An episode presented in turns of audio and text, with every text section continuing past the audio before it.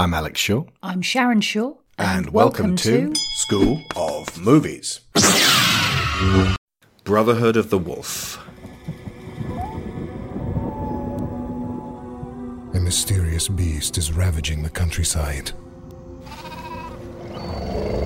No man, woman, or child can escape it. The blood-stained hills mark its path.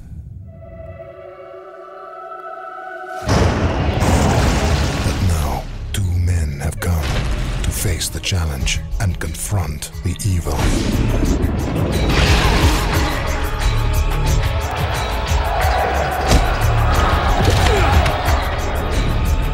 Where no soldier or hunter could prevail, these men will not rest until it's destroyed.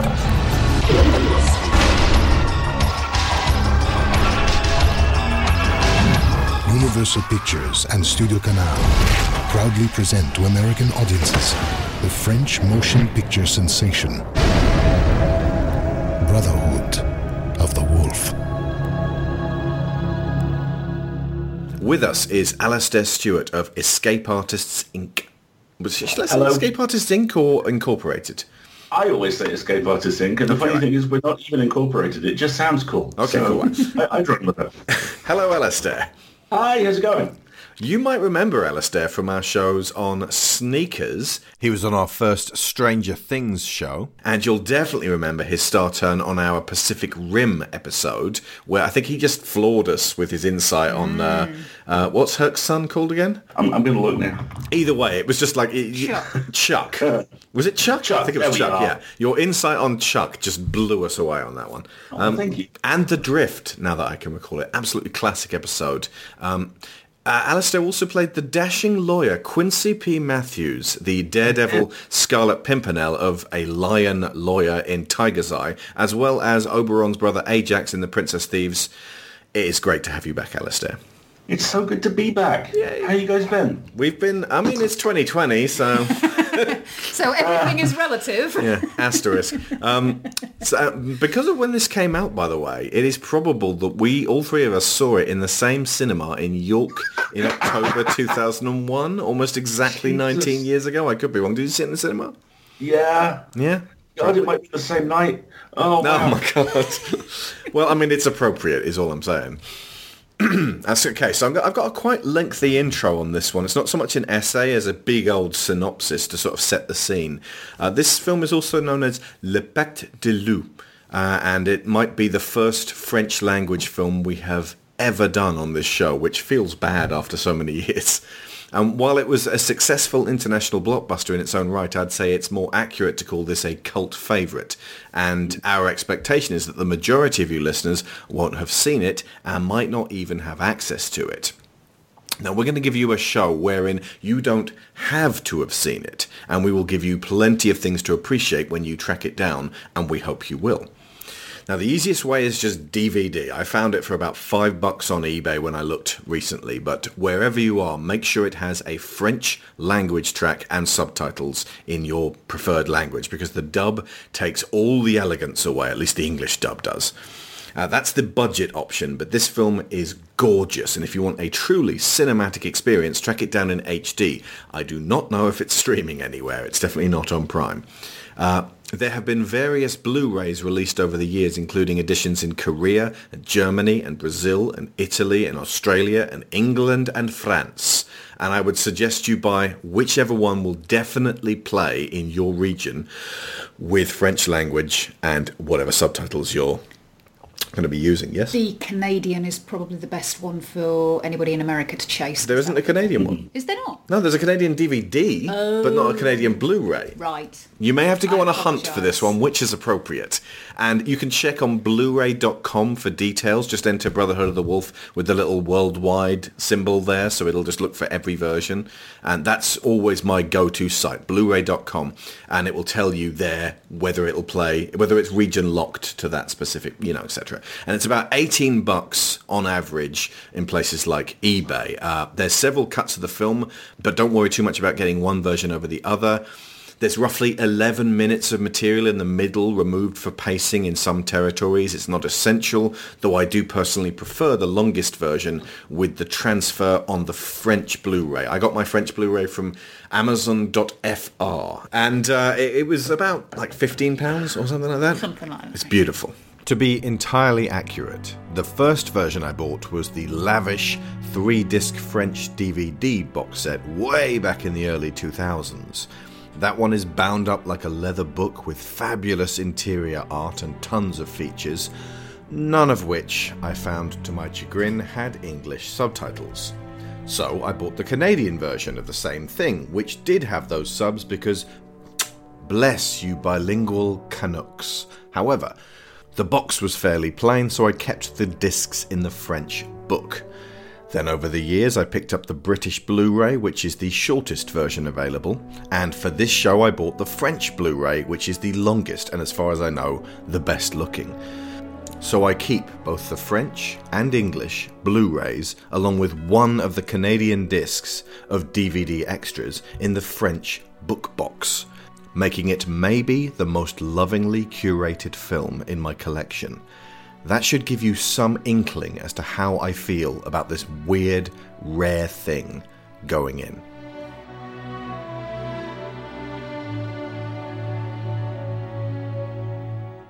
And this film was directed by Christophe Gans, the man behind the 1995 live-action adaptation of the manga and 1988 anime Crying Freeman. This starred Mark Dacascos, who many of you have seen in John Wick 3 as Zero, the grim, taunting, sword-wielding bad guy who turns out to be a goofball fanboy who still unwisely tries to kill John Wick. Mark Dacascos is in this film, Brotherhood of the Wolf, and if you're into 90s movies or martial arts films, you may remember him from such capoeira spectaculars as Only the Strong, and as the entirely mismatched brother in the live-action Double Dragon movie, Mark played Jimmy Lee, the brother who can do kickboxing, as opposed to Billy Lee, the little stinker played by Scott Wolf, who can only complain.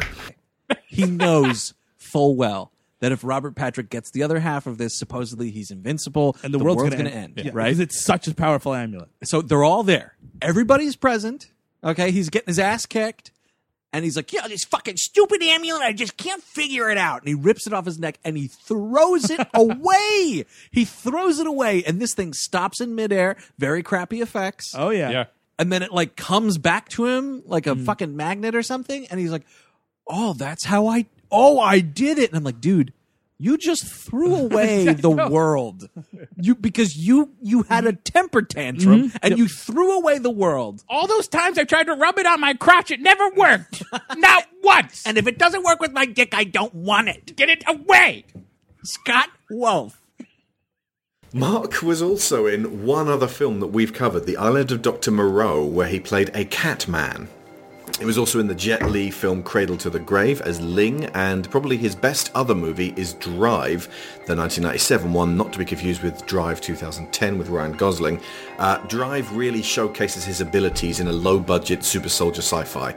Crying Freeman, directed by Gans again, is surprisingly glossy and it's a pared down and focused martial arts assassin actioner, but with a sensual eye, capturing Mark in various states of lethal butt nakedness. This carries across to Brotherhood of the Wolf, which features a brothel as a key location, repeatedly visited, and quite a lot of flesh tying in with its sexy, bodice-ripping aesthetic because the alchemy on screen is not something people will be used to, making it quite hard to sell to general audiences. I can tell you various movies that it feels quite like. Uh, Sleepy Hollow immediately sprang to mind in terms of plot and period setting.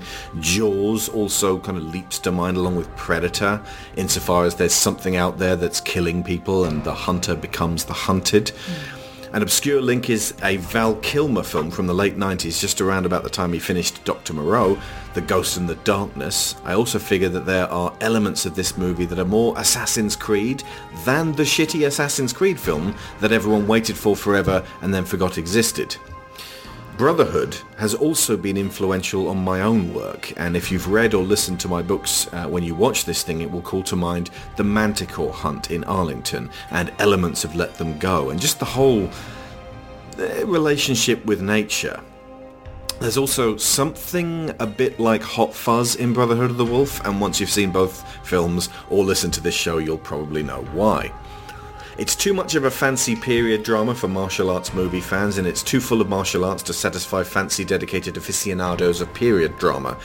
What it's closer to is one of the martial art house wushu films like House of Flying Daggers or Hero or at a stretch Crouching Tiger Hidden Dragon, only by way of a French Barry Lyndon.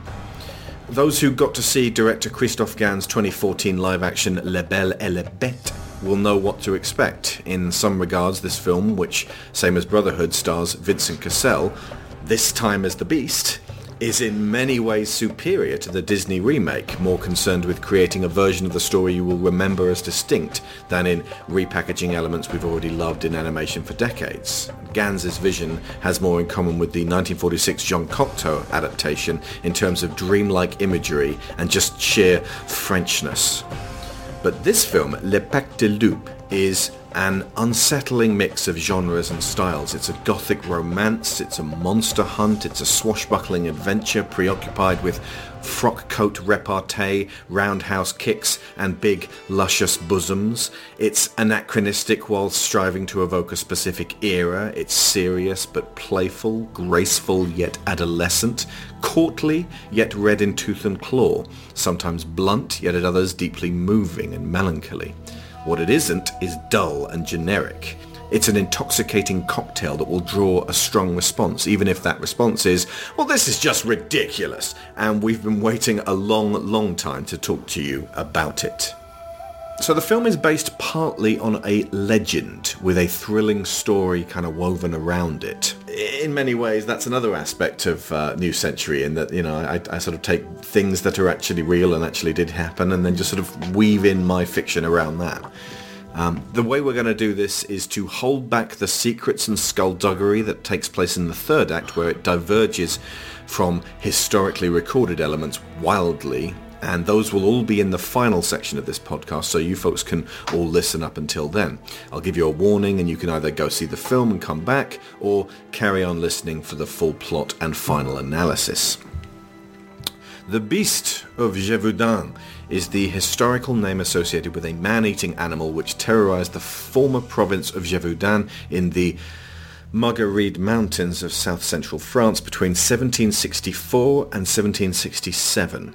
The attacks, which covered an area spanning 90 kilometers, were said to have been committed by one or more beasts with formidable teeth and immense tails, according to contemporary eyewitnesses. Most descriptions from the period identify the beast as a wolf or a dog or a wolf-dog hybrid. Victims were often killed by having their throats torn out. The Kingdom of France used a considerable amount of money and manpower to hunt the animals responsible, including the resources of several nobles, soldiers, royal huntsmen, and civilians. Descriptions of the time vary wildly and reports may have been greatly exaggerated due to public hysteria, but the beast was generally described as a wolf-like canine with a tall, lean frame capable of taking great strides. It had an elongated head similar to that of a greyhound with a flattened snout, pointed ears, and a wide mouth sitting atop a broad chest. The beast's tail was also said to have been notably longer than a wolf's with a tuft at the end. The beast's fur was described as tawny or russet in colour with its back streaked with black and white, and heart-shaped patterns were noted on its underbelly. Many hunters were sent out to find the beast, and the heroes of this film are fictionalized composites. Chevalier Grégoire du Fronsac is a knight and an explorer, a naturalist and a taxidermist who spent some time in the Americas and he's been sent here by Louis XV of France. Fronsac is young and blonde and very French, cocky but sly, somewhat jaded with the behaviour of men that he's witnessed, and he's a philandering pig, content to go behind women's backs. Basically, he's Gambit with a little more drive to do some good. He and his companion ride in through the pouring rain like it's a western, set to moody acoustic guitar twanging, dressed in long leather coats, tricorn hats, and packing an arsenal of weapons ranging from dual pistols to quarterstaffs to a blunderbuss to spinning daggers and a striking tomahawk. Mani is a silent man of Iroquois Mohawk extraction who is fantastically good at fighting. They make contact with the local aristocrats and Father Henri Sardi, the priest of these parts.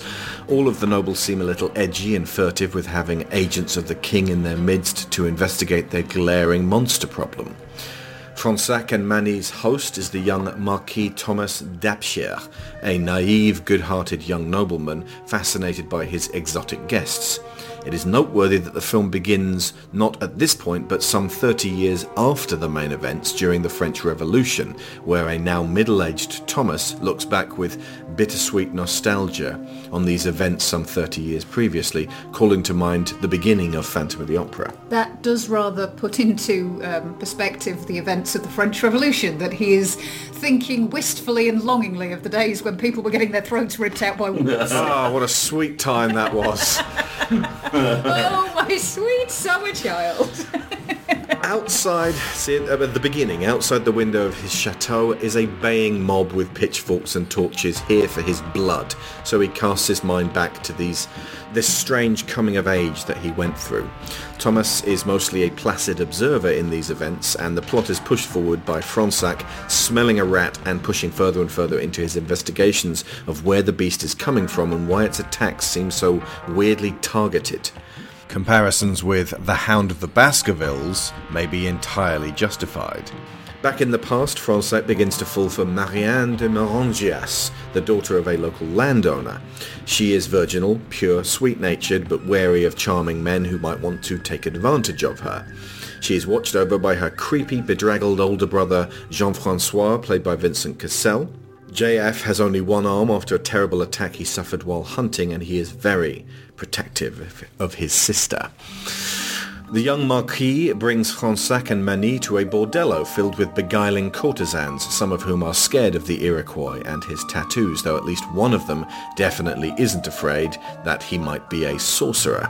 Gazing at this beautiful, rejected, exotic man with a measure of lip-biting lust. While he's there shopping for a romp in the sack, Fronsac meets Sylvia, played by Monica Bellucci, a mysterious tarot card reader who is apparently extremely expensive and tends to bring daggers to bed with her for protection and because that appears to be her kink. She shows interest in his business and in his past and they conduct an extremely sexual relationship, all the while he's wooing Marianne in a chaste fashion like the pig that he is. However, Sylvia scares him and the Chevalier begins to realize the hidden dangers that are around them.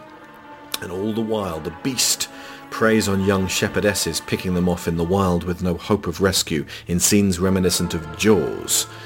Grand hunts are organised by the gentry, and dozens of wolves are slain by ineffectual fops who chase them out of the forests on horseback. At the periphery are other characters including La Bavarde, the Magpie, a beguiling half-wild woman, and a member of a group that we're going to call Romany on this podcast, but who are referred to by the G word everywhere in this film.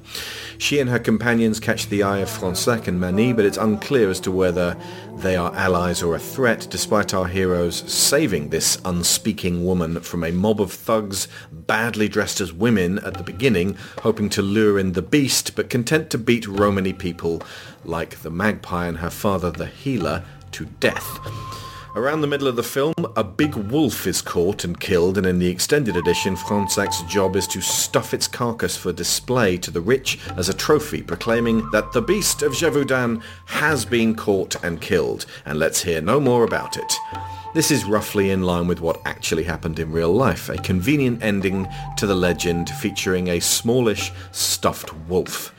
Fronsac and company are then dismissed. Even um, the uh, Robert Louis Stevenson, the writer of Treasure Island, uh, commented that uh, the wolf that he had heard tell of all of its exploits turned out to be really quite small when he finally saw it. Um, Fronsac and company are then dismissed from their task since it's already been carried out. At this point, at the end of the second act, the film diverges from any recorded history and what unfolds is a fictional third act full of intrigue, treachery, heartbreak and violence. But more on that later in the spoiler section. In the meantime, we have many aspects of the first two acts to discuss. So let's start with uh, costumes and sets and photography, the drama, the sex and the fight scenes. In other words, the look of this film. So I'm going to shut up now and let uh, Alistair and Sharon talk about uh, how this goes about looking like it does. That's an incredible synopsis, Alex. I was trying to make it detailed without leaving people going, hang on, what? Who? So, seriously, I've, I've been sitting here going, God, I forgot just how good you are. That was amazing. Thank you. I am pretty good at synopsizing, if nothing else.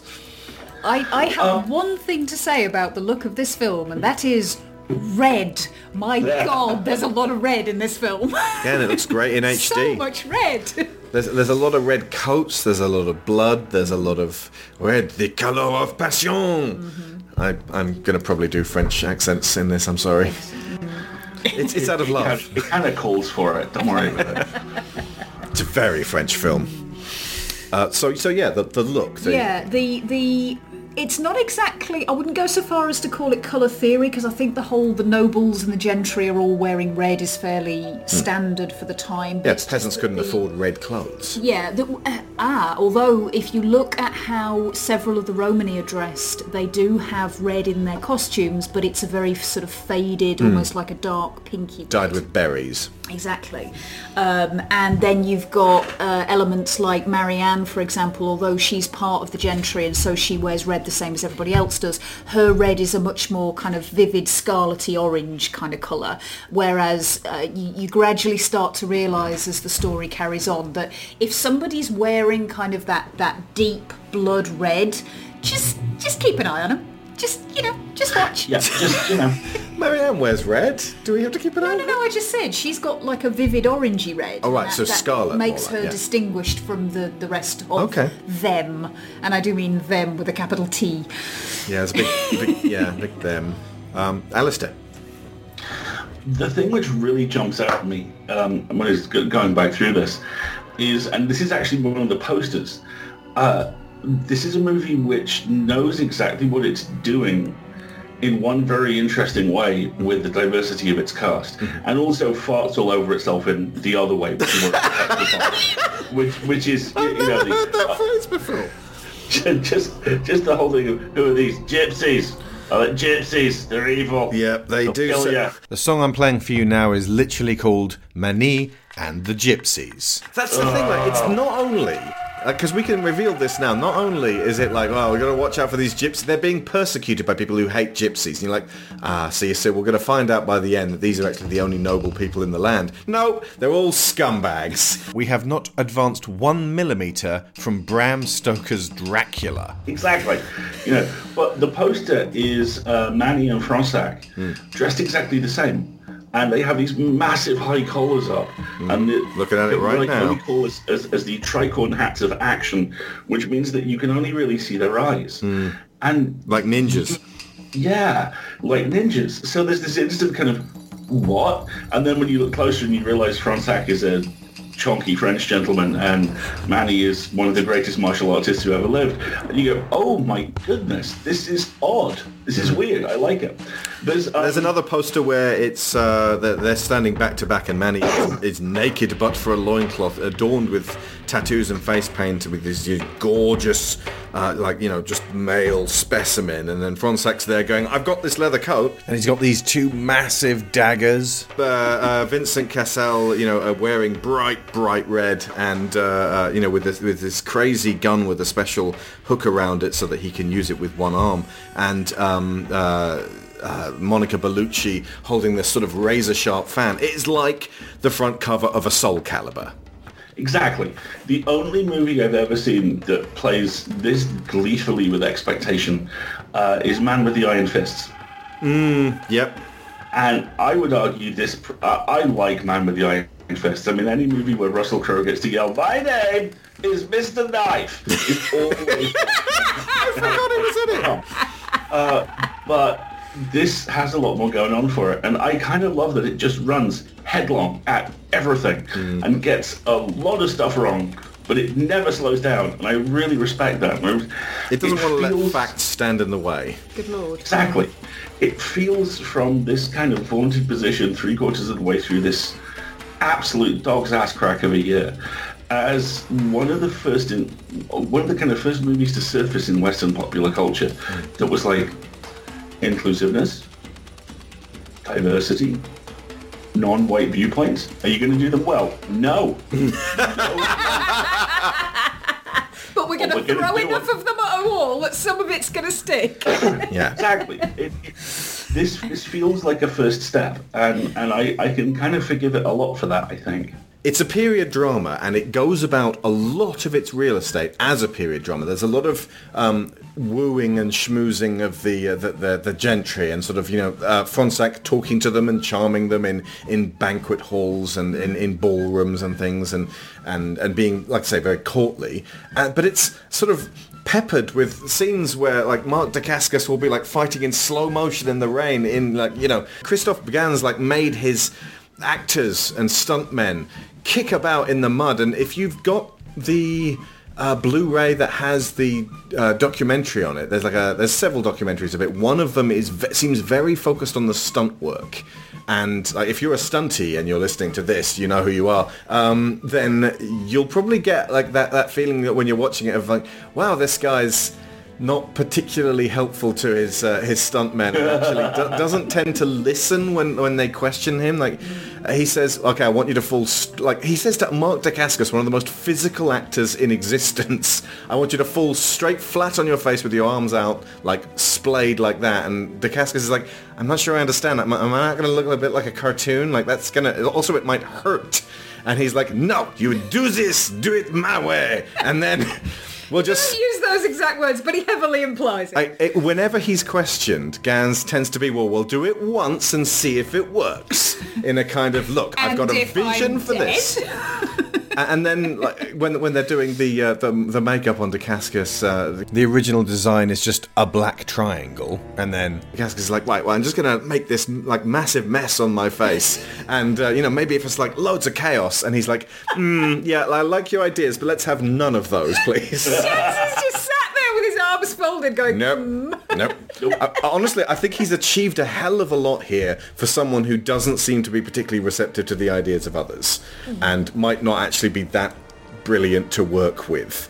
Uh, but uh, in the end, the actual compromise between the initial original like dark black triangle on Mani's face and the sort of the wolf claws that uh, uh, Dacascos was making with his um, his ideas is a, is a kind of a wonderful uh, hybrid of various minds all at once. And it just feels like uh, you know all, all the director needed to do was maybe be a little bit less keen on throwing up walls and going nope we're going to do it my way. Also just there's certain bits where like uh, Vincent Cassel is, is like I've got to like use this very sharp dagger and I've got to make this vicious downward slice on my own clothing and I'm going to stab this into my balls. If like this is an actual cutting knife, and he's like, well, maybe use it safely. Moving on. And it's like, what?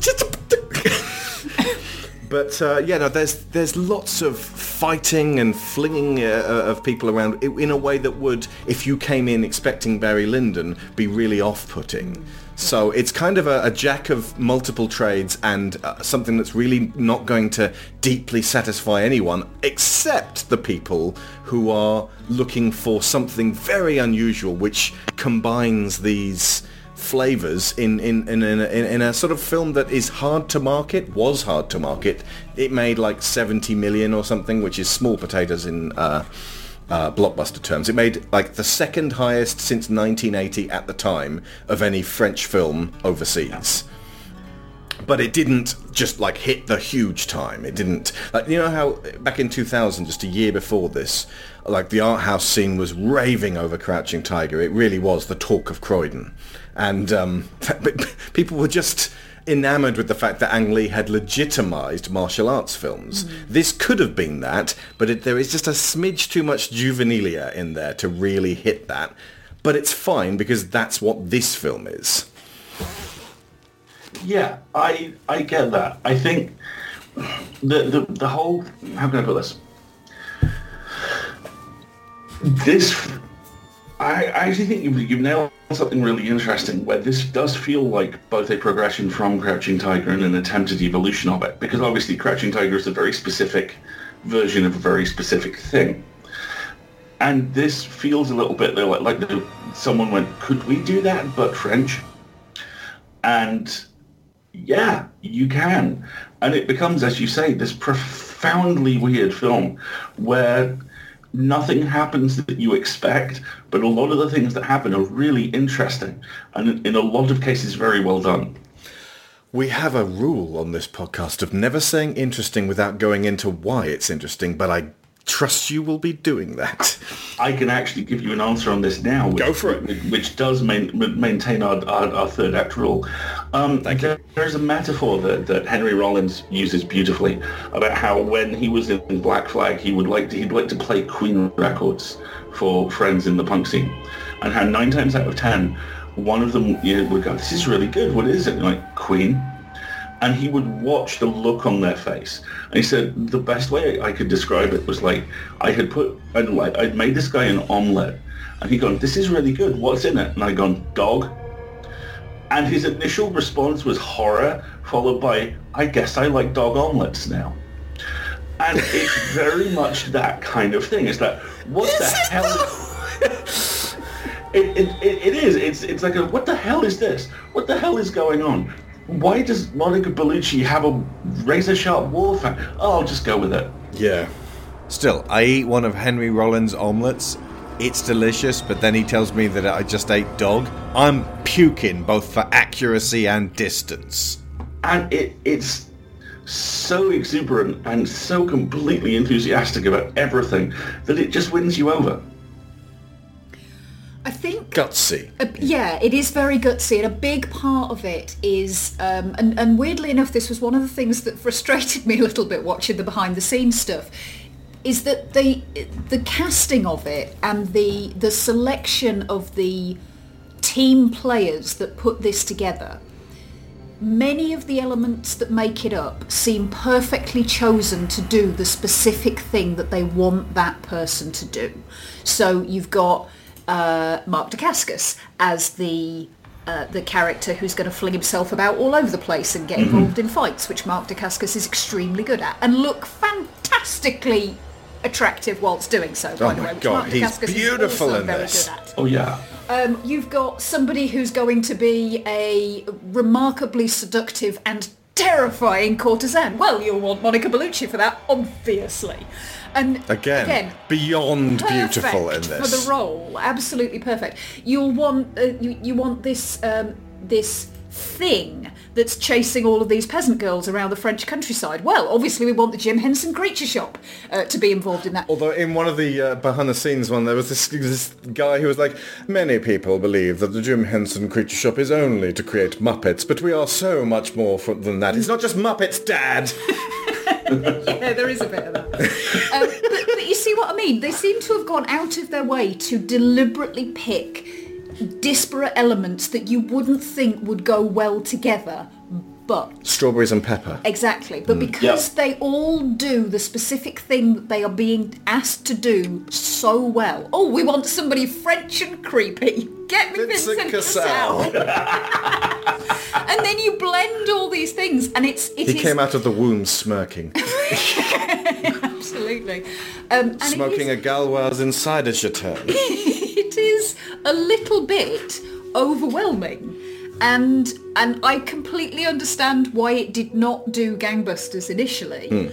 it only made 11 million internationally. Um, yeah, it- That's nothing, really. It's it was uh, 11 million in the US. yeah, in the US. was but the again, 70 million was all told. all like in, in in comparison to what was doing gangbusters at the time, like The Matrix had just made a cajillion. Absolutely. Um, but but yeah, it's it just seems like such a difficult sell, and it's silly and it's over the top, but it's um, it's kind of it revels in that silliness, and it never goes half-assed when it could go Whole way. ass. yeah, you'll get the whole Oh, ass here. there are asses. Oh my god, there are many, many asses. Um, Um, let's look at the beast and how it's portrayed on screen up to the point where it turns up at the farmhouse. They're actually quite, we mentioned Jim Henson Creature Shop, but they're fairly coquettish with how they show it. They don't want to um, give you the whole thing in one. It's, it's, a, it's a strip tease, effectively. They're, they're, they're giving you a little bit of it. It's Jaws, again. Like they give you a fin. Um, and, and you're aware that this thing is huge and terrifying. The thing which I really like, and which is actually was one of the first things that struck me when I saw this that horrifying amount of time ago, and, and when I rewatched it, is they actually map your understanding of the creature onto the understanding of the characters. Hmm. Because it's played so close to the chest, because we see so little of it, you're actually slowly learning what it is, the same speed as everybody else. And that very subtly takes away some safety. Yeah. And I, I really responded to that. I thought that was really smart. keeping it mysterious was definitely a great idea. The, uh, the the the whole idea that like, well, what is what is this thing? Because Yeah. it seems like, well, this is not a wolf. Well, and that as well, I, I know exactly what you mean about the uh, uh, having things uncovered at the same pace as the characters, Alistair, because the, the fact that the two people that they bring in to try and address this problem are um, uh, Fronsac is a, a naturalist and a taxidermist. He is educated in the ways of creatures and what they look like and what they can do. And they have this brilliant joke where he's at a dinner party with all of the, the posh people. Gentry. The gentry. And Gentry. he is talking to them about mysterious creatures that they've never heard of. That And he's come across in his that he, travels. exactly. And he's discussing this Canadian fish. The furry trout. Furry trout. Stop sniggering at the back, folks. I was just going to say, when he says it, I'm just sat there thinking, you know he's sniggering behind his hand. And one of the noble women is like, oh, it's like mink. Yeah. It must be But cold no, no. up there. That's the thing. He talks about it first, and they're all like, "Oh no, there's no such thing." And then he produces this, this supposedly stuffed fish in a box, which hmm. has clearly been made out of a, a, a furry creature, but is not actually a fish. And everybody's like, "Oh wow, I, I get, the water must be so cold up there. This is why it has to have fur." he says its Latin name, Furious Yes. Troutus. Something along those But lines. But then he says, and then uh, he says, lies seem real when they're said in Latin, and then he glares at Father Henri Sardi, the priest, in a kind of, I'm on to you, But sir. this is kind of your, your first setting up of education versus, well, uh, this is what I know, so it must be true, which is one of the key themes of, of what the film sets against each other in terms of the, the central conflicts. But as well as Fronsac's educated perspective on animals and what can exist and can't exist in the world.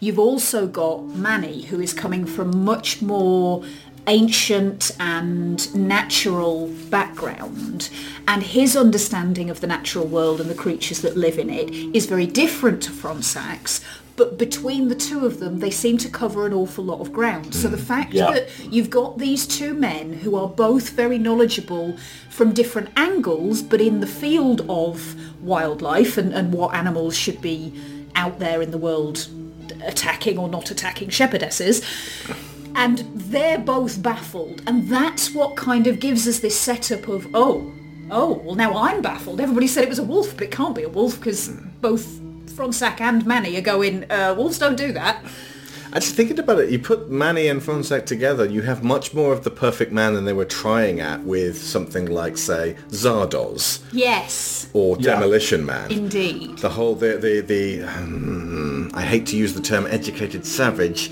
but they play the noble savage characterization of Mani in a kind of it, this is a response to a century worth of filmmaking where um, tribal people were portrayed as not being very bright, being very superstitious, Mm. Yeah. being And in fact, that- walked all over by uh, um, Westerners and colonialists, uh, and and just the, the the flip side of that was to bring on the equivalent of the wise old black sage, where it's like we've got a lot to learn from these people, and these creators are trying in their own clumsy way to make the people that have been previously dismissed seem like well no they actually have it much more switched on than we do mm, yeah which is it's it's a step in the right direction mm. towards being It's- able to humanize. Yeah, it's still stereotyping and it needs to Yeah. be moved beyond, but it is Yeah. at, at least moving in the right kind of flow. But what I w- I was describing of the, the two of them basically being like if you combined them into this yin yang, they'd be mm. the perfect dude.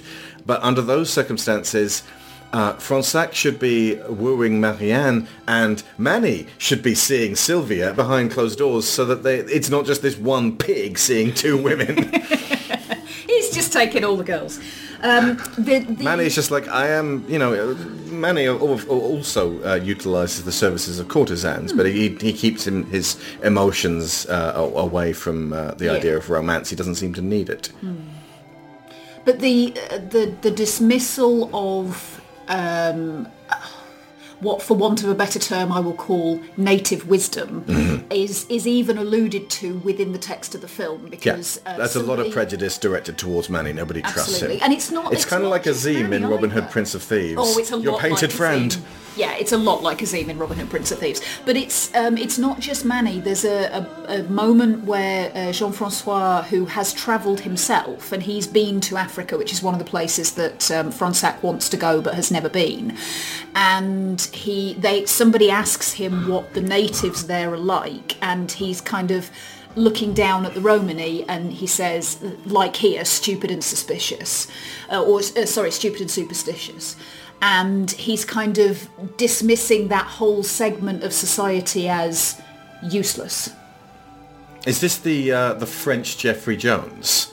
Who, what, who asks him the question? Yeah. Uh, I believe so. It's part of the hunt. When they're out on the hunting party, they're just, they're just It's another thing that makes me feel like this is a lot like Sleepy Hollow. The presence of Jeffrey Jones and and Le Jeffrey Jones. the film is very much on Mani's side. Like he he is pretty much flawless. He he does the right thing at all times. He's quiet the whole time, which allows everyone else to flap their gums and be thought a fool. Uh, and uh, Mark Dacascos does a hell of a lot of eye acting. Yes. Yes, he Oh, yeah. does. Yeah, and it's the weird. It, it's it actually highlights a really weird dichotomy in martial artists who step across to acting. Hmm. Uh, in that Dacascos understands instinctively that he has a range within which he's extremely good, mm-hmm. and you and I mean because we've got John Wick three relatively recently, you can actually look at him in two radically different points in his career, hmm. and see that the thing which he's got better at, or the thing he's got more comfortable at, is dialogue. Yeah. That in John Wick 3, you actually, especially if you're familiar with his work, you actually get the kind of extra thing of he's talking. Why is he talking? He never talks. What is he planning? He's You know? kind of like Keanu Reeves himself when he starts to talk. He's got this whoa kind of like he's not quite whoa, but like as one of the double dragons, there's quite a lot of Bill and Ted going on there. Well, there. he's Hawaiian as well. And yeah, he's so- Hawaiian as well. Yeah. So when he finally talks heart to heart with John Wick, he's like, Like I love you, dude, or something along those lines. And and and Keanu's like, I'm past that stage in my career. I think. Ted on the horizon beckons. I mean, there's a, there's an element of the fact that he's acting in French in this, which is not gonna have been easy for him. Hmm. But he has an- a neutral- he can speak French before He has a neutral kind of uh, American-ish sounding Hawaiian accent. He's got a very soft voice. He's kind of enthusiastic like this, and and that does not come across in it. Like he has totally transformed himself into this like silent noble. Uh, Um, Alistair, you you've um must have read 1604, the Neil Gaiman re-imaging of the Yeah, yeah. Marvel universe. There's a character in this reimagined Marvel universe in Elizabethan times called S- Rogers, who's this uh, white noble savage, and uh, it takes a while to go, oh, I get who he is. But it's it's neat the way that turns out. But ultimately, he's basically playing the same character here as Yeah. this sort of like um, very, very stoic, very like serious, striking fellow who's um he, he's seen by Fronsac as an equal. There's never any sense like uh, everyone seems like you know he's your man, so he's like your valet or your butler, and Fronsac's like nah, this is my partner. We, we've been through a hell of a lot of stuff together. He talks about the, the when they were in uh, the Americas, the captain of his party gave infected sheets to the uh, natives, and then they just go and uh, mop up several weeks later after everybody had died of these unknown diseases to them. And uh, he, he refers to this with this grim face as this was our defeat. The idea that we may have won that, but that is a loss of the soul. To win territory with that level of underhanded, vicious malice.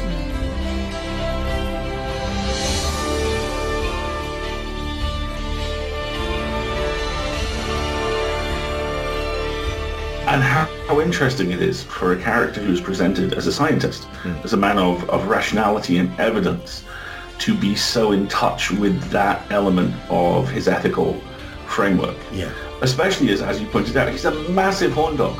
Uh, yeah, he's a pig.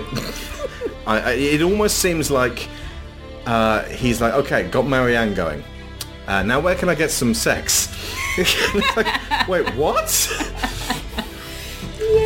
Um, he, he does. He does strike me, and the, the whole folding in of the, uh, the the bookends of the French Revolution, I think, are quite telling in terms of the, the themes that are contained in this part of the story, because Fronsac strikes me as being pretty much the epitome of the the bourgeois weight behind the French Revolution. The idea of the Enlightenment and the, you know, we, we need to throw out religion and we need to, you know, get, get beyond this whole we do things the traditional way because that's the way we've always done them.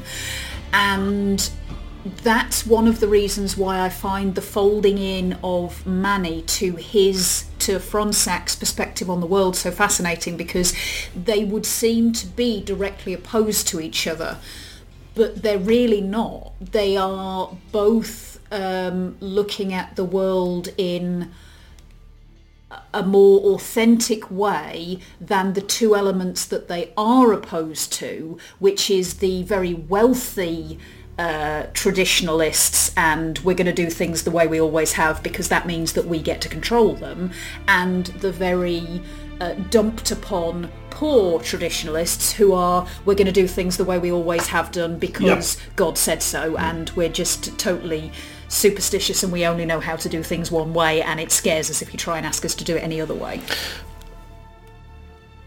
There's a feeling like the old world is being swept aside and, and a, a, sense that this is happening in a violent fashion as well. The, the fact that it starts with the French Revolution automatically places a seed in your head as to, to um, well, it's, it's fairly obvious to most of our listeners that the, uh, the, the uh, aristocrats in this spe- specific scenario might just have something to do with the beast. And the suggestion seems to be that they've manipulated the people through fear, uh, specifically fear of uh, the women folk being um, killed by the beast. It Yeah. specifically seems to But be going after women. But it only goes women. after the poor because they're disposable in terms of setting up the uh, the framework of their control. But it doesn't seem to be that particularly uh, inspired of a plot because they they aren't. Did they hire Fronsac? Is he Uh, No, sent no, by no, the, king? The king sent from because he's like because- hundreds of people have been killed by this beast. Yeah, absolutely. And and people are starting to lose faith in the monarchy because they're like, well, the king should be looking after us and stopping Yeah. this from happening. Shouldn't the gentry be like, okay, there's a beast out there, and only we can save you from it? That's how you do this power play. They kind of try that. I think that's what the whole hunting all the wolves is all about. Yeah. So Fronsac just arrives at the point where they're like, look, we, we caught a wolf. That must have been it. And now we'll call off the attacks. Yeah. Which, at the risk of being depressingly timely, is essentially the um, period French version of everywhere's locked down, but pubs can stay open. Yeah, there is You know?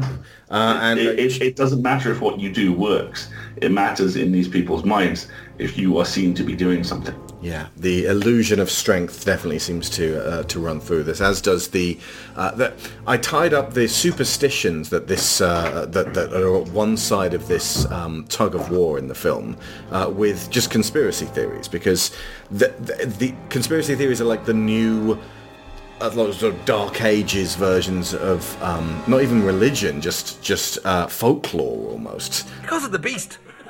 They say it's as big as four cats, and it's got a retractable leg so it can leap up at you better. But you know what, Ted? It lights up at night. And uh, it's got four ears. Two of them are for listening, and the other two are kind of backup ears. And its claws are as big as cups. And for some reason, it's got a tremendous fear of stamps. Mrs. Doyle was telling me that it's got magnets on its tail. So as if you're made out of metal, it can attach itself to you. And instead of a mouth, it's got four arses. B- being able to make up all sorts of crap because it's actually much more interesting than the miserable mundanity of just this is a bunch of rich people trying to secure their wealth. Hmm. It's always just that. That It's is- always just about the money. Yeah, yeah. In in any situation like this that that's being set up, you that whole follow the money thing. Hmm. It's just it's so clear when it's being strings are being pulled. Right, who's the rich people at the top? Who benefits? Can we check them first, please? Yeah. And uh, but like I said, it doesn't seem to be that um, cut and dried in terms of that the gentry are the ones stepping forward and saying, it's okay, peasants, we'll protect you. We've bought... Like, really, it should be that Fronsac himself is hired by them, and the whole point is that he's supposed to put on this big show, mm. and then they catch the beast, and the people feel like, you know what, the gentry are okay. But the implication at the beginning is that after 30 years, the peasants go, you know what, the gentry aren't okay. Let's guillotine them. So, uh, like, really, it's it's like you can play this trick, and you can play it again, and you can play it again, but eventually the people will tire of you and remove your head from your body. I think as well one of the specific angles of this, and I, I think this is something that you can only really play in a a French environment or an environment where you have also had very strong twin pillars of power in uh, monarchy and church. And that is the sense that those are two, you, you've effectively got two wealthy sets of people who are squabbling over who gets to hold all the strings. But uh, like I said earlier, there's a uh, I feel that the old world is being swept aside, and the old world is the superstition, but it also comes hand in hand with nature. There's a a real through line in this movie of that there is real nature and real magic associated with that nature that is being ignored hmm. or trampled in order to accomplish a progress which will only advance a few. Yeah, I, I think the way it comes across to me is that there is a distinct line being drawn between the old world in the sense of old civilizations and traditions and the old old world which is pre-civilizations and traditions. And that is epitomized in uh, a, a little bit further along there is a dream sequence when uh, Fronsac is in bed with Sylvia and he visualizes her as kind of like a nature goddess. If you look at the imagery that's around her, she's uh, twined in with trees. She's got a, a dagger which has, um, it's almost like a Herne the Hunter stag head Yeah. on it. And he's terrified of her. The imagery of her in that, that sequence is extremely scary because it is unknown to him at that point. And I think that kind of it made me think that he's not quite been able to reconcile the natural world and scientific reason, but they are not opposed to each other. He just hasn't worked out how they overlap and blend yet. And one of the first things that we see when we go back to Gévaudan uh, from the uh, uh, uh, French Revolution is this white wolf, just uh, who kind of keeps reappearing throughout the uh, um, the proceedings, and it seems like this nature spirit, like it represents the wild itself. It's very notable that France and England and just Europe in general kind of hunted wolves to extinction around about this time. And there's a, a, a, a horrendous scene um, in the first act where like 60, 70 wolves get shot out of the forest. And there's this giant pile. They had to use composites of, of, of just multiple wolves piled up, show these mounds and mounds of carcasses, just in the name of clearing out the forests of all of this savagery. And this white wolf um, that they encounter at this old Templar ruins, Fronsac and Mani and uh, Marianne, when they've been riding, that they go to shoot it, and then Fronsac pulls her rifle up in a kind of nope, not that one. And there's this wonderful shot of Mani just sort of looking at the wolf, and as birds fly past him in slow motion. very John Woo. It's John Woo, but at the same time, it's more in touch with nature than John Woo has ever been, and it's this kind of wait, wait, wait. Let's not shoot this thing. It's not actually a threat to us. And then the, the white wolf pads by slowly and just goes off. there. It's it's this watcher and it's benevolent in nature, but at the same time, it does turn up at the end in a very satisfying way. Yeah. I did feel like they were maybe trying to seed a connection between Marianne and the White Wolf at that point. It's uh, the the view of wolves uh, by natives is that they are something that has been put on Earth that does the wolf thing, and it will only attack humans if it's sick and wrong. And by and large, most tribal cultures will uh, just step aside and, and, and not want to interfere with that and, and get um, use it in a, a totemic sense to uh, to be able to learn from nature, and that is threaded through uh, everything that Mani does regarding his version of magic. That that scene weirdly put me in mind of the end of the Prestige. Um, there's there's a it's a really weird little moment, but there's a moment towards the end of the Prestige where um, the the trick is presented to a theatrical booker for the first time, and the, I forget the exact dialogue, but, but the the crux of it is that this guy basically looks at what they've done and goes, "Oh, okay, I get one of these about once a decade. This is an actual magic trick. You're actually working magic. Hmm. I need to book you a little differently." Hmm. and it's this moment where the film just brushes up against this huge concept that it doesn't quite look in the eyes. And the White Wolf stuff in Brotherhood of the Wolf kind of put me in mind of that in that the nature of what Mani and, and Fronsac do is they're out on the edge of society in every way all the time which means every now and again they run across stuff like this. And it's like the Piper at the Gates of Dawn chapter in Wind, Wind in the Willows. It's that moment where if you do this work for long enough something very odd will happen. And how you deal with or understand that extremely odd event will tell you a lot about who you are. But it's not something that you could necessarily communicate easily to Exactly. someone else because they have to have had their own experience of it and see it through their own perspective so that it can tell them something about themselves. Exactly. From her point of view, it's a white wolf. From hmm. Fronsac and Mani's point of view, it's, oh, okay, no. So I'd always uh, associated um, Piper at the Gates of Dawn with Pink Floyd. I didn't know that came from Wind in the Willows. I'm Oh, familiar God, with the, the uh, um, Cosgrove Hall version of Wind in the Willows over the book. It, it, there is this chapter and it lands smack dab in the middle of the book. And it is genuinely one of those things which when you hit it as a child, you just go, oh, okay. And when you come back to it years later, you go, what? Where they, Ratty and Mole spend the night helping out looking for a missing otter child who's gone missing.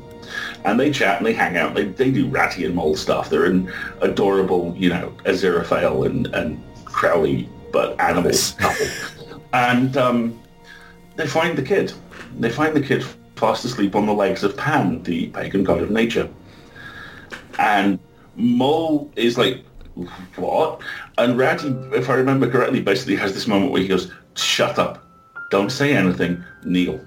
And they kneel in supplication to Pan, who looks at them and smiles and gently hands them the child back and disappears. And it is never talked of again. Whoa. And it's, it's this genuine Fortean moment in the middle of this classic children's novel. And it's that same kind of thing. It's that, that kind of, that is what we do not mess with. That is what we tip our hat to and go, good afternoon, and make sure that we hold eye contact until we know it's gone. I love stuff like that. I love just hearing you talk about that. That gave me tingles. okay, um, I think we're now at that time, folks, where everything after this, what we, what we talk about, we've kind of pretty much plumbed the depths of uh, everything that we could really talk about from uh, Acts 1 and 2 without kind of over over egging the pudding on the themes that we've already established. We need to develop those, and for that we need to go to Act Three. So everything beyond this music will be spoiler territory, and we will develop this whole thing. But effectively, it involves the uh, uncovering of the beast and who's behind it. I'm just going to add before we do uh, Okay. move on to that bit that the the final facet of these two acts is Fronsac being pressured by the representatives of the king to create this taxidermied beast. Yeah. And it's The beautiful lie. yeah, and he and he he hates having to do it. It frustrates him because ultimately, all this really is, if you think about it, is a magnified version of his furry trout. Hmm. So we know he's not averse to doing that for the sake of a joke. But what he doesn't like is is it being used and the lie being continued for the sake of control. Hmm. And I think that comparison between those two moments, he'll do it for a jest as long as he gets to tell everybody by the end yeah. of the sentence that it's not. But he doesn't want it to be a lie that abides. Exactly. And he doesn't want to be part Yeah, of that. Because that's not scientific. To him, the, the purpose of exploring nature and exploring science is to find truth. This is why that it baffles me that that is the 11 minute chunk that gets cut out of the international version because it's like a lot of people won't even have seen that bit. They'll be like, "What stuffed wolf?" But it's totally there. It's in the longer version. But the conversation between uh, uh, between Fronsac and the, the King's men is is really quite strained because although that's where he takes his money from and that's his employer and he you know to an extent he does as he's told and wouldn't be who he is without the, the patronage of the king. Um, there's a couple of lines in that exchange that just seem um, to wind him up more than any which he's he's talking about well times change and the guy says not here they don't here we keep things the way we've always done them here we keep things under the thumb and uh, the other line French is Revolution gonna happen. the other line is one must govern by simplicity, which is we've got to reduce this to a an explanation that the peasantry can understand. It's patronising and it's frustrating and he hates it. But he goes along with it at this point. Okay, so uh, after the music, we will continue. And before we leave, special mention in this movie must go to the sound effects. Specifically, whenever the beast turns up, there's so much clanking and grinding and breathing and thudding and growling. It's it's just you hear it more than you see it, and that conjures all kinds of things in your mind, which, when it attacks, makes it an augmented force of nature.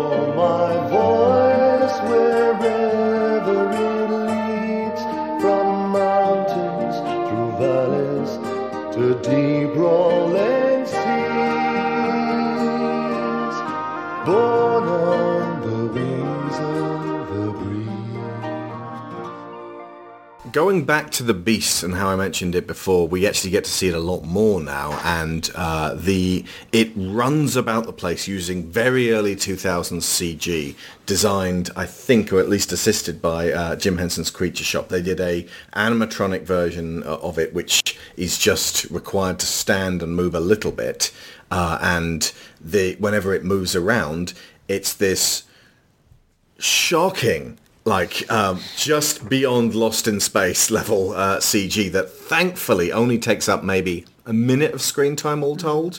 Unfortunately it's this key aspect of the film that kind of like that is the bit that's dated the most about the film because they couldn't do beasts that looked this realistic. I mean, the the host by Bong Joon Ho was like a, a step up from this in terms of creating a beast that could leap about the place that actually felt real mm. um, in CG. I do respect them for recognising what their limitations were with this because mm. I have a sneaky suspicion that a big part of the design of the beast, which as as you start to see more of it, it's all teeth and spikes. Mm. And the, one of the things that Fronsac has found so hard to put together is that from the, the evidence that he's seen of what the beast is, uh, he refers to it as a creature of flesh and iron, and he can't work out how the two go together Yeah. and um, it, gradually we start to see that it's it's covered in like armor and it's got these huge almost like fake Augmented jaws, yeah. that go around its own face Yeah. and i have a feeling that a big part of that was they couldn't do fur at this point I mean, fur was uh, introduced in uh, Toy Story 2 as practice for Monsters Inc. that came out this year. That's how like new to CG fur was. absolutely but Yeah. that's pixar that's the experts Yeah. You're right. It's it, it's kind of a shame and yet really appropriate that the the weirdest moment and the weirdest element of the story is the one which is also dated the most. It almost it's almost analogous to that kind of and it turns out it was a lion wearing a, like an early saw trap on its face. oh. And and Fronsac has a little bit of that disappointment as well when he I, I, I really like that his response is horror at what has been done to this animal hmm. and perhaps the tiniest little bit of relief that this is something natural. Yeah. And there's a lot to be said as well, I think, for how the the nature of the villains is such that just having a lion running around the French countryside eating buxom shepherdesses isn't quite terrifying enough. No, And that, uh, the- twist it further. The, the, yeah, the coded malice, in, no, it has to be cruel. It ha- has to be something demonic. Could we make it something demonic? You know, Give him an iron trap. well part of it Give her an iron trap. It's a lioness. part of the purpose because what what comes out as the the third act unfolds is that this beast is under the control of uh, a section of the gentry Gentry. it's not all of them. It's surprisingly not all of Uh, them. It turns out Marianne's yeah. father isn't in on He's it. not involved. And yet her mum is. and her brother Jean-Francois is like he's not even the brains behind this outfit though is he? He's like he's the arm. Jean-Francois, ironically. Jean-Francois, as it turns out, was mauled was a wrong un. Who would have thunk it? was mauled horribly by a lion in Africa and uh, had witch doctors work on his arm or something along those lines or something slightly less racist than that uh, to create this slightly weird scaly long fingernail like kind of creep arm that he keeps hidden behind his back and inside a bodice that he has to kind of rip out of when he reveals this to Marianne whom he is obsessed with besotted with in love with to the point where he ends up sexually assaulting her in a really uncomfortable scene yeah, because he's been, he's been having impure thoughts about her for years and he can't seem to shake them.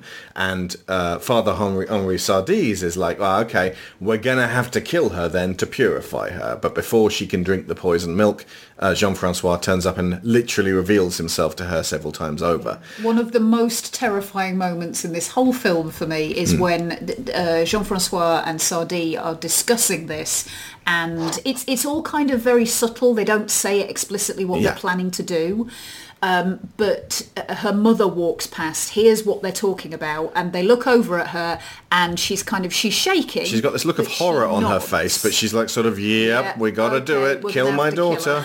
She's too pure for this. She's never going to be in for it. Mm. And uh, in, it, it's a whole mess. She ends up not being killed, but being assaulted throws her into a um, uh, effectively apoplexy Mm. for uh, an indeterminate amount of time. She is effectively in a coma. But the uh, this this group of the wealthy are using this beast, which is a, a I think when they give the explanation of it, It's one from the litter of the one that Yeah, he brought a him. pregnant lion back from Africa, Yeah.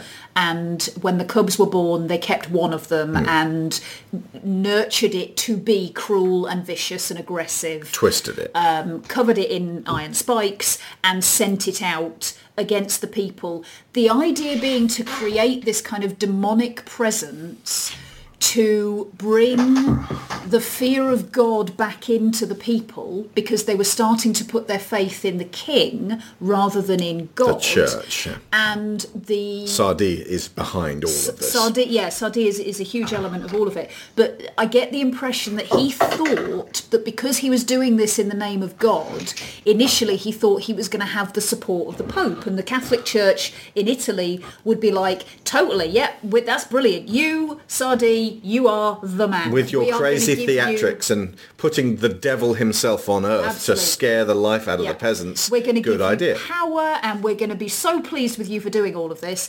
That turns out not to be the case, No. funnily enough. Even the Pope is like, well, steady on. exactly. Um, and ultimately, it ends up being, rather than being backed up by any wider authority, this um, this pack of wealthy masked individuals, A Few bad this, apples. this cult, this clan, if you will. Um, turn out to be uh, effectively just like trying to snatch all of this power for themselves. For the greater good. what a surprise! How can this be for the greater good? Shut it! I'm gonna have a heart attack and die from not surprise. And it felt like Scooby-Doo finding out that this is, uh, it was just a lion after all, because there seems to be so much magic involved in it in the first two um, acts. But then it's like, oh, well, you know, let's just see who you really are. But as you said, there's there's more going on there, and even Jean-Francois doesn't seem to comprehend uh, what what's really kind of uh, on an elemental scale uh, actually going on here with, with what they're throwing out there to terrify the people. And honestly, Jean-Francois reminds me most of one other character from a comic book, that yellow bastard. Uh, the one from Sin City, in that he's like the, the apple of his father's eye who gets, um, you know, horribly wounded at the beginning and then he gets regrown by witch doctors into this living creep who just harbours all of this bitterness. But somehow Cassel makes Jean-Francois seem this pitiable wretch. Like, he's got to die, but at the same time you feel sorry for him, whereas that yellow bastard is just preposterously evil. Yeah, I think the, the moment that comes across the most is actually uh, after he's been killed or he's he's basically lying on the ground Hmm. dying, and he kind of there's this moment where he sh- he rolls to the side. He's doing a snow angel in the dirt. pulls his Bad arm. twisted arm underneath him so that it looks like he's missing it again and it's almost like in in his moment of death he wanted to be entirely human again which is problematic, obviously, for people who have any kind of um, uh, arm-related birth defect. well, but no, but what I mean is that this was, it's like this was the arm that was possessed. This is so the bad he wanted arm. to pretend it wasn't there. Yeah. yeah. And he calls out to Marianne at the uh, very end as well because he's uh, decided in his, uh, um, you know, from from the darkness he's been residing in that she is this bastion of purity, which, by the way, he just defiled. And poor Marianne, she gets told about Fronsac's infidelity by Jean-Francois, who is jealous and attempting to keep her for himself, which hurts her terribly, and she ends things with Fronsac, which he, of course, feels incredibly bad about. But then, while she's mourning the passing of this relationship, that's when her brother reveals his twisted arm and his twisted intentions to her. It's no wonder she passes into apoplexy. She doesn't have a fantastic time of it in this. This is why I would label everything Jean Francois feels for Marianne as obsession rather than love, because if he loved her, he would spare her this pain rather than piling it on. he's a very, very, interesting character because in a lot of ways what he actually does is perfectly embody every, the film because he's this really smart and unusual idea which appears at times to have been written by just mashing the keyboard and seeing what happens. You know, he- he's just... I, I love Vincent Cassel. I, I've watched many Vincent Cassel movies. Some of them have been good. He is good in all of them. Um, there's Wasn't a he in re- Guest House Paradiso? Yes. Bottom movie, yeah. Yes. Uh, he also absolutely takes like a champ being owned by uh, by Danny Ocean and Co. Oh yeah. You know, He did the either- capoeira in that as well. It, it- yeah, it's either it's either twelve or thirteen where where you know he has the ridiculously over the top heist, and they're just like, no, we just nicked it from his bag a week ago. Cassel is is very very good when he's asked to do things, especially good when he's asked to do things that he doesn't normally do. There is an overlooked, surprisingly great horror movie called Underwater, which was released about fifteen years ago in February, uh, where he plays the captain of a damaged deep sea oil rig and it's this really mournful button down performance and he's great in it he doesn't leer or, or do capoeira or anything it's really good here he's very good the part is not you know the the fact that, that Oh, I just realised what you meant by saying 15 years ago. It was released this year. It just feels Yes. like it's 15 years ago. Very good. the, the the part is horrifying. Hmm. Oh, he's he's evil because he's lost an arm. No, he's evil because, as you say, he's been healed by strange medicines.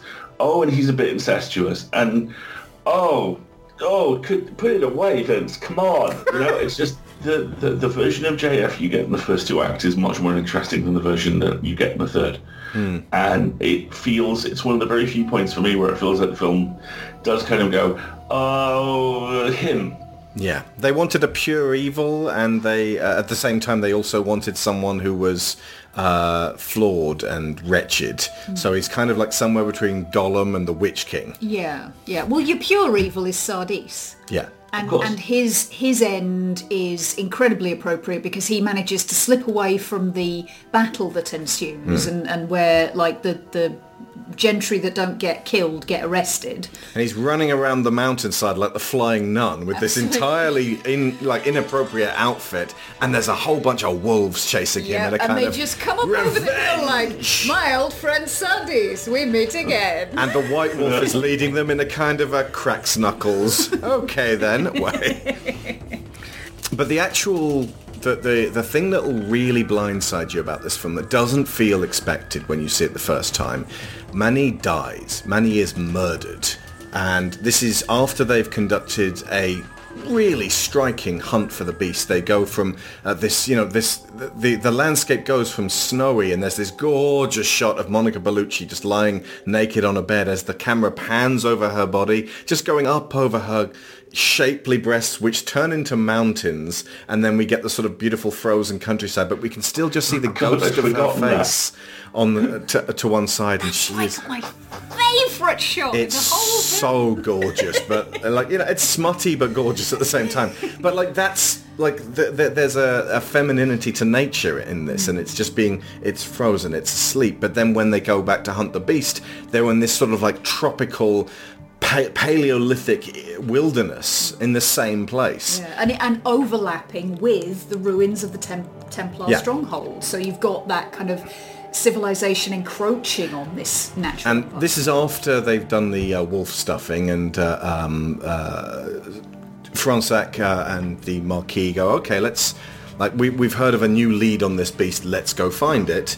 And then they start just trying out their weapons in this scene with pumpkins where it's like, like you know, two pistol, John Woo, and the pumpkins are exploding and this, like, arcing ropes of orange jizz.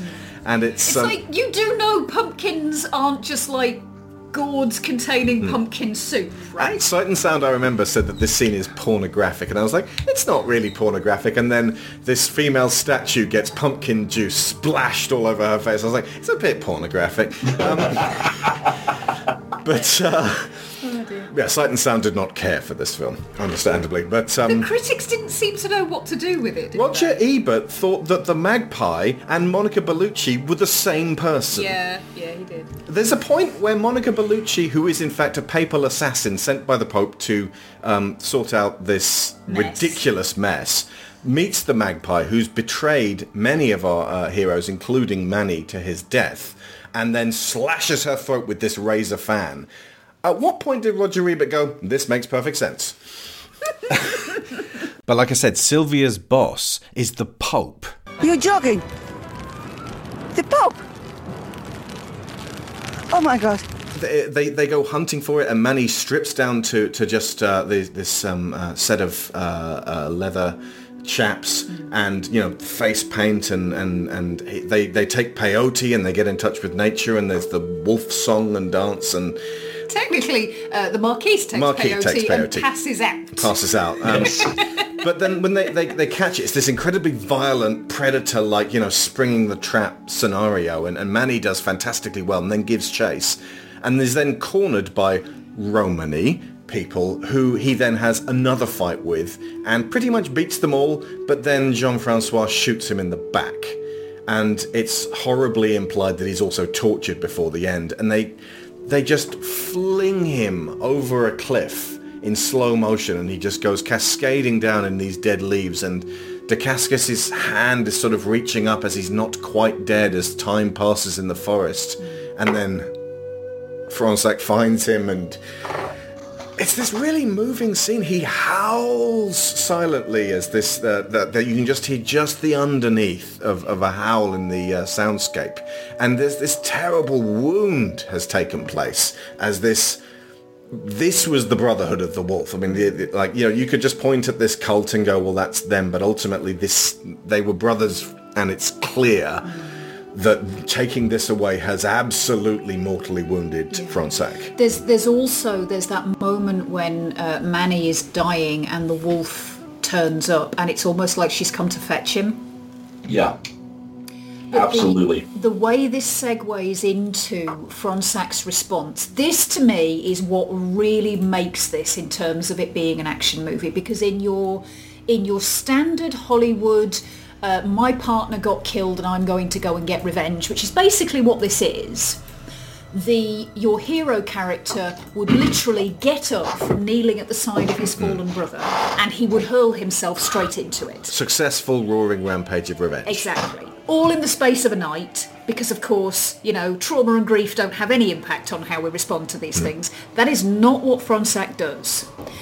He, first off, when he finds Mani, there is that, that something primal that is unleashed in him. But he takes the time to wash his body, to examine him. He ends up using, there's, there's this moment of, of mirroring where he uses the same tools that were employed to create the false beast. Which you don't to- get if you watch the shorter version. Yeah. You don't get if you watch the short version. Um, but he uses those tools to um, to find and, and dig out the, the ball shot that uh, Mani was killed with, which obviously is what tells him that uh, Jean-Francois is behind this. And this is it almost forms part of a grieving process for him and then he goes back into the templar stronghold and he goes through the, the catacombs and he kind of finds out what's going on he finds the print room where they've got the they've been producing this little red book of the myth of the beast of Gévaudan to, to kind of spread it around far and wide um, he has another Barney with the Romany as he goes through Barney, he murders them. not all of them. He comes back to do that later. Um, but uh, but yeah, he he goes up against several of them while he's down there, and then he stops, and he goes back out because it's daybreak, and he has to perform Mani's funeral. And it's just this, there's a pacing to it that I really, really appreciated. The idea that grief has breath and revenge has breath and dealing with the things that are put in front of you. There is a natural in and out to them that he is now really starting to embrace. And it's almost like the, the, the passing of his brother enables him to take those elements of uh, of communion and brotherhood with nature that Mani carried within him anyway as, as like a part of who he was, but Fronsac was struggling with. Now he takes them into himself as, as a a as a way to honour Mani, and b as a way to be able to reconcile that whole I don't get how the flesh and the iron work together. Oh right, now I do. And we see this visually because he then changes his clothes and dresses in a, a, a style which is much more similar to, to how Mani, Mani, dressed. And he uh, uses Mani's face paint to create his own design. And like I said, you have this wonderful scene where he, he um, performs the funeral Um, and, and this is all his preparation for going back in. Of course, it gets interrupted by the fact that he then gets arrested and poisoned and all sorts of things happen. Yeah, the, it gets interrupted and he is officially killed, but then comes back as a ghost, effectively. He got as- better. Yeah. Um, uh, Sylvia, who is basically now Milady from the uh, uh, Three Musketeers, Mhm. uh, uses a uh, drug to induce a death-like state, which he, she then brings him back from, so he can be her arbiter of revenge. Uh, and he basically gate crashes their shitty for the greater good ceremony in the woods, and just tears everyone a new asshole with his spinning blades of doom, which we hadn't seen until now. I I love that whole section because it's not not only as as you pointed out is it so very careful and aware of what it's doing, but it finishes with being not remotely careful and aware of what it's doing. The movie, from, from, a, from a kind of action sequence point of view, the movie justifiably gets an awful lot of acclaim for Dacascos, and he's he's a martial artist in the most literal sense. Hmm. Watching that man move is beautiful. I actually prefer Fronsac's fight scenes towards the end because he fights like an angry tank. Yeah. There is no art to it. It is some, something which I've found has come out in my own writing in the last couple of years is an exploration of the challenges of being a person of size. You know this, you've met me, the listeners don't. I'm 6'2", I'm north of 300 pounds. I, I am basically an ambulatory wall. And balancing that with my intellect has been an element of my life's work today. And I respond very well to big guys who are physically capable and also clever. And there's a real emotional resonance to Fronsac's not brutality, but the, in those those last couple of fights, but the moment where he very he seems very clearly to have like to switch in his brain and going, I am not clever for the next half hour of my life. I am large, and I am very hard to kill. And as a means of channeling grief, it is extraordinarily powerful because you get the physical catharsis of him basically putting people through walls. And you also get the thing which he gets, which is that this won't do anything. His friend is still dead. But this is the only thing he has the capability to do. And it it doesn't quite get there, but it tries to explore the idea of futility in that those final sequences. And I really admire that it tries that. I knew there was a reason we got you on. that was magnificent, thank you. And uh, yeah, that's that's what lies beneath the interesting, folks. The uh, yeah, the the depth that even I hadn't uh, been able to. Um, I've seen this film a dozen times or more, and I've never really uh, reckoned quite so much on the the, the state of uh, futility that he's he's going through at this point. He ends up fighting Vincent Cassel, who has got literally the Ivy Blade out of uh, uh, Soul Calibur. This is the only time I've ever seen this exact weapon in a movie, and um, watching the documentaries, one of the visual artists was talking about uh, how they had to create this thing digitally because it just you wouldn't be able to safely get the shots of him swinging it around and then throwing it past Samuel Le Bihan's face in order to without actually actively endangering the actors. And you know, he's talking about how they, they had to sort of create it in a 3D space so that it could look, you know, as close to the real thing that they scanned as possible. And then at one point, you know, he's saying sol Calibur, and the subtitle said Excalibur. And it's rare that I understand someone speaking more than the person who's translating it. That's brilliant. By the way, I think I actually applauded when, when the sword came out Yeah. in the movie theater. I, I think I just went, yeah, okay, sure. He's like, I've got one of these things just strapped to me, just, you know, in case I needed to, to engage anyone in a duel, I just have this on me at all times. Um, there, there is a sense of purification at the end, you know, no matter how fu- futile it was, after Milady goes, thank you very much, Fronsac, that was some good uh, fighting, now get out of here before I kill you. Um, he gets rained on, and it, as the daybreak uh, comes, and this is uh, as he goes to pick up the last of Mani's ashes, um, I, I do appreciate the fact that they actually had uh, Mani's body up on a uh, scaffold that is very much in keeping with certain tribes' uh, rituals, and when he exhales at the end of that, you know, massive, dazzling fight, there's this kind of oh, sort of this out breath, as what you said about uh, grief breathing.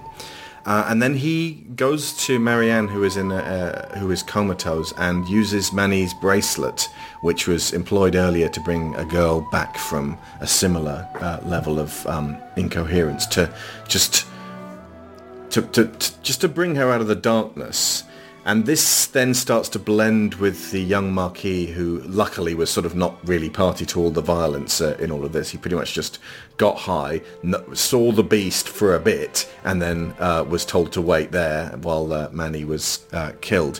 But this this sad scene plays out where um, Fronsac is with uh, Marianne, and the fact that her father wasn't in on it and is by her bedside uh, is a really reassuring element to suggest to Marianne you aren't just from wickedness. Like there, there's Yeah. an, a- an element of your family that was nothing to do with this and does care about you and does, you know, wouldn't have, like, clearly is good enough that he wouldn't have been brought in on it. Um, and, and just, you know, up until this point, clearly n- neither mother nor uh, son had decided to bring either of these two paragons in on this uh, horrendous um, plot, this conspiracy. But as the Marquis is watching it happen, the Mari- uh, Marianne and, and kind of melt away.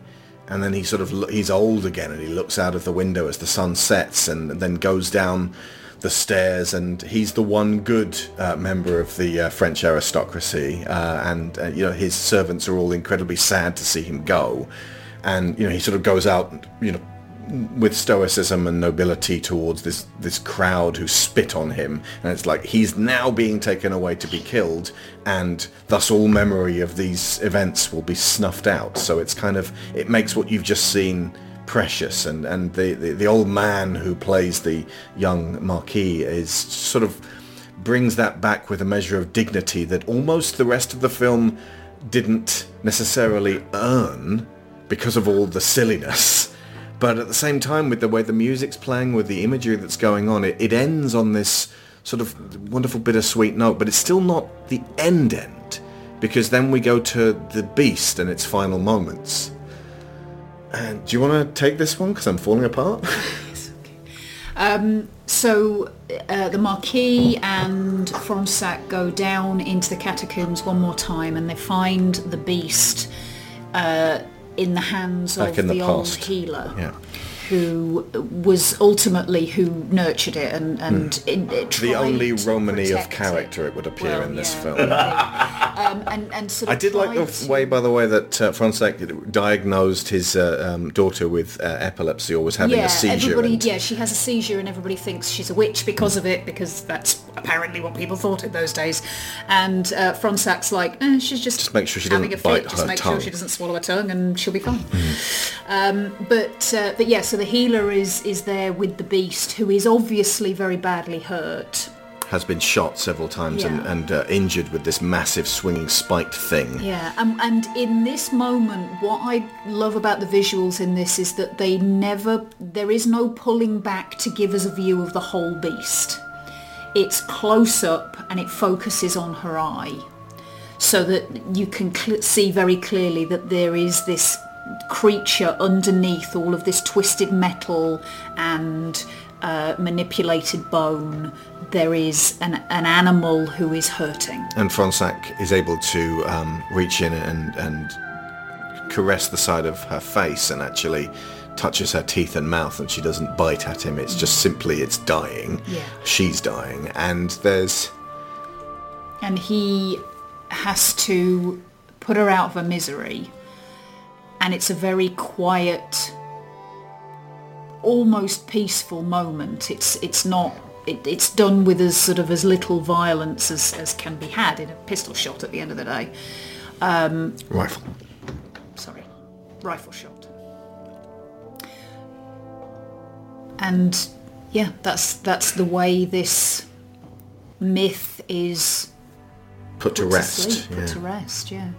And the fact that after the revolution, uh, Gévaudan ceased to exist. The uh, the province was renamed and effectively disbanded and, and put back together again as something different.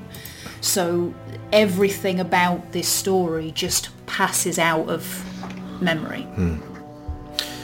And there's a- a wonderful epilogue where the um, Marquis pictures, because it's it's only in his head now, um, pictures Marianne and uh, Fronsac on their way now to Africa on a uh, an old um, sail ship, and it's this just moment of healing as they scatter Mani's ashes over the side. Again, it just it feels extraordinary to come from this film, which is so poppy and so daft and, and, and gruesome and, and sometimes way too exploitative that it has this these moments of stillness and these moments of, of melancholy beauty but it really won me over from the first time yeah. And if I read it correctly, the name of the ship that they are travelling on is the Hope Wolf. Hmm. Oh, I love that. And I had never noticed that before. This this whole thing is a lot, isn't it? I mean, if, if you had to boil it down, Brotherhood of the Wolf is a lot.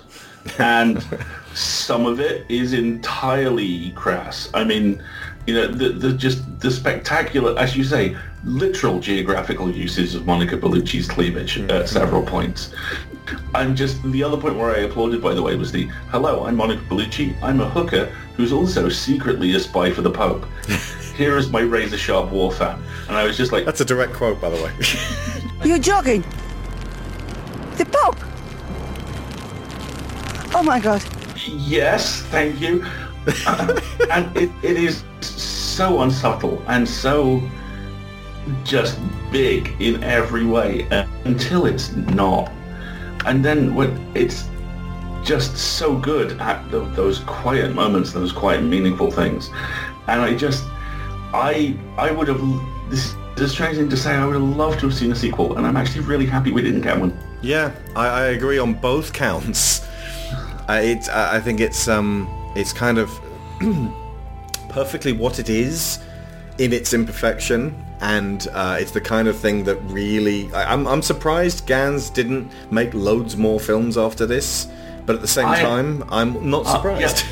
Uh, I'm, I'm, I'm right there with you. I, I came out of this going, this is a fun new action director I'm really looking forward to, as it turns out, watching his four movies in the intervening 19 years. oh, okay. You know, he, he's, he's really, really good at this, and I can only guess that he's also very discerning. So, yeah. Maybe he only works when he absolutely needs to. How terribly French. When he has something very much just boiling in him.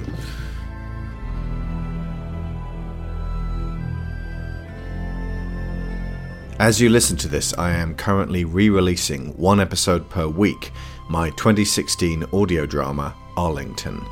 This features Captain Annie Oakley's hunt through the wilderness for the manticore that killed Vice President Rutherford B. Hayes, in scenes very much inspired by Brotherhood of the Wolf. There is a kind of quiet in the wilderness that steals away your civility. An emptiness, presided over by ancient trees and animals red in tooth and claw, going about their cycle, caring nothing for the comings and goings of the humans who totter from their cozy houses and find themselves enveloped once more in the primal world. This was why I brought Carl. As the most uncivil of the soldiers I had met, it fell upon him to remind me of basic, rough humanity. Besides which, his obvious fear, developing now, might prevent me from doing something stupid. Like trying to spend the night in this cold, unforgiving place. So, we bickered and grumbled at one another quietly throughout the day, always avoiding the subject of this possibly being our last hours on Earth. As a cartographer, this is something you're expected to be able to weather and, and slowly come to terms with on your own. Most of us don't like to admit we're not there yet. In the late afternoon, Carl laid an unexpected dose of genuine on me. Why are you doing this, Cap? Same as we all do it. I didn't want to stand by and do nothing. But why are you doing this? Why chase the beast? Did it kill someone you cared for? It killed a lot of people I cared about. So is it revenge? Revenge for Hayes? Guy was pretty useless. Is it worth your damn life? It worth mine? He was vice president. I'd say, even as a mediocre leader, he was going to affect potentially thousands of people in a positive way. He was valuable to America. But he's dead now. Round our way, we call that throwing good money after bad. There you go with your idioms again. I'm throwing my good money into this because I don't want more dead leaders. That thing was sent in on purpose, then we could expect more. You're a leader. An alive one. I ain't that much of a leader. Is this about feeling like you failed? Is that it? Cap, nobody. Nobody could have expected that thing to turn up then. I saw bullets hit it and just kept on coming.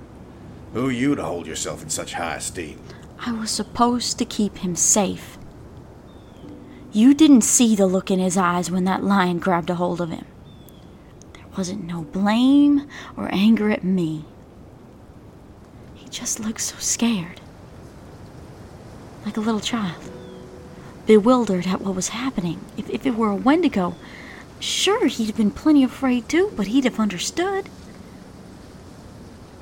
And I know what I could have done to maybe kill it in time. The least I can do here is find out what it is. So as the next person gets gets eaten knows the score. I don't know about you, but I'd go to my deathbed better if I understood the terms. Arlington is available in its entirety on Bandcamp, and each episode will be remastered and re released on the New Century Multiverse podcast feed throughout the first half of 2021.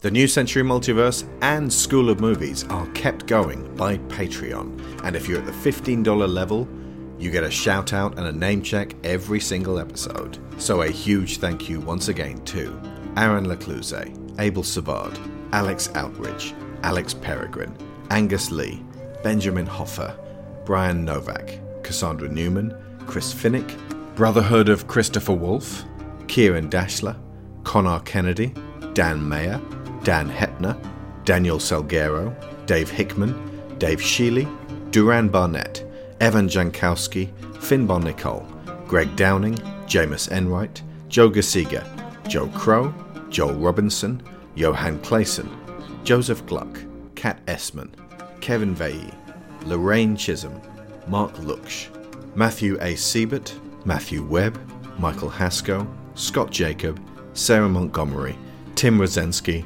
Timothy Green, Toby Jungius, Trey Contreras, Tom Painter, and His Holiness the Pope. You're jogging. The Pope. Oh my God.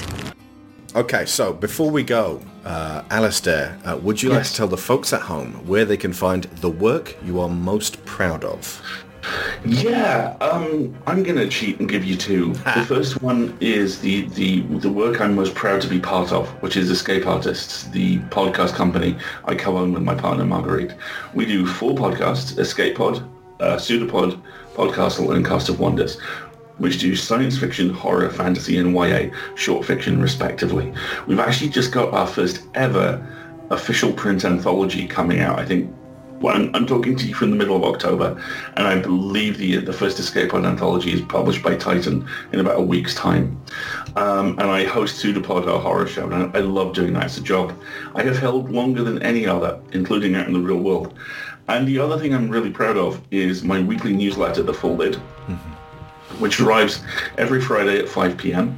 and is a download of pop culture enthusiasm. It's basically stuff I found in the week that's good and interesting. Sometimes there's really long form essay work in there. Uh, sometimes it's uh, three or four little reviews, but it's always varied and it's always different. Um, the one which is going live again as I speak to you uh, includes everything from there's what I'm hoping to land is a convention report from a really really good con that just happened, and there's also a special report from a guest writer on a Frida Kahlo movie, and also maybe a thing about um, a really really good pulp novel. So I do a, I cover a lot of ground with it, and I have a lot of fun doing it. Thank you, Alasdair. And you will find links to those in the show notes, folks. And we are going to leave you with the amazing finale music composed by Joseph LoDuca, who uh, did the entire score, and the song Once from the end credits by Felicia Sorensen. And we will return next week. I've been Alex Shaw, I've been Sharon Shaw. and School's Out.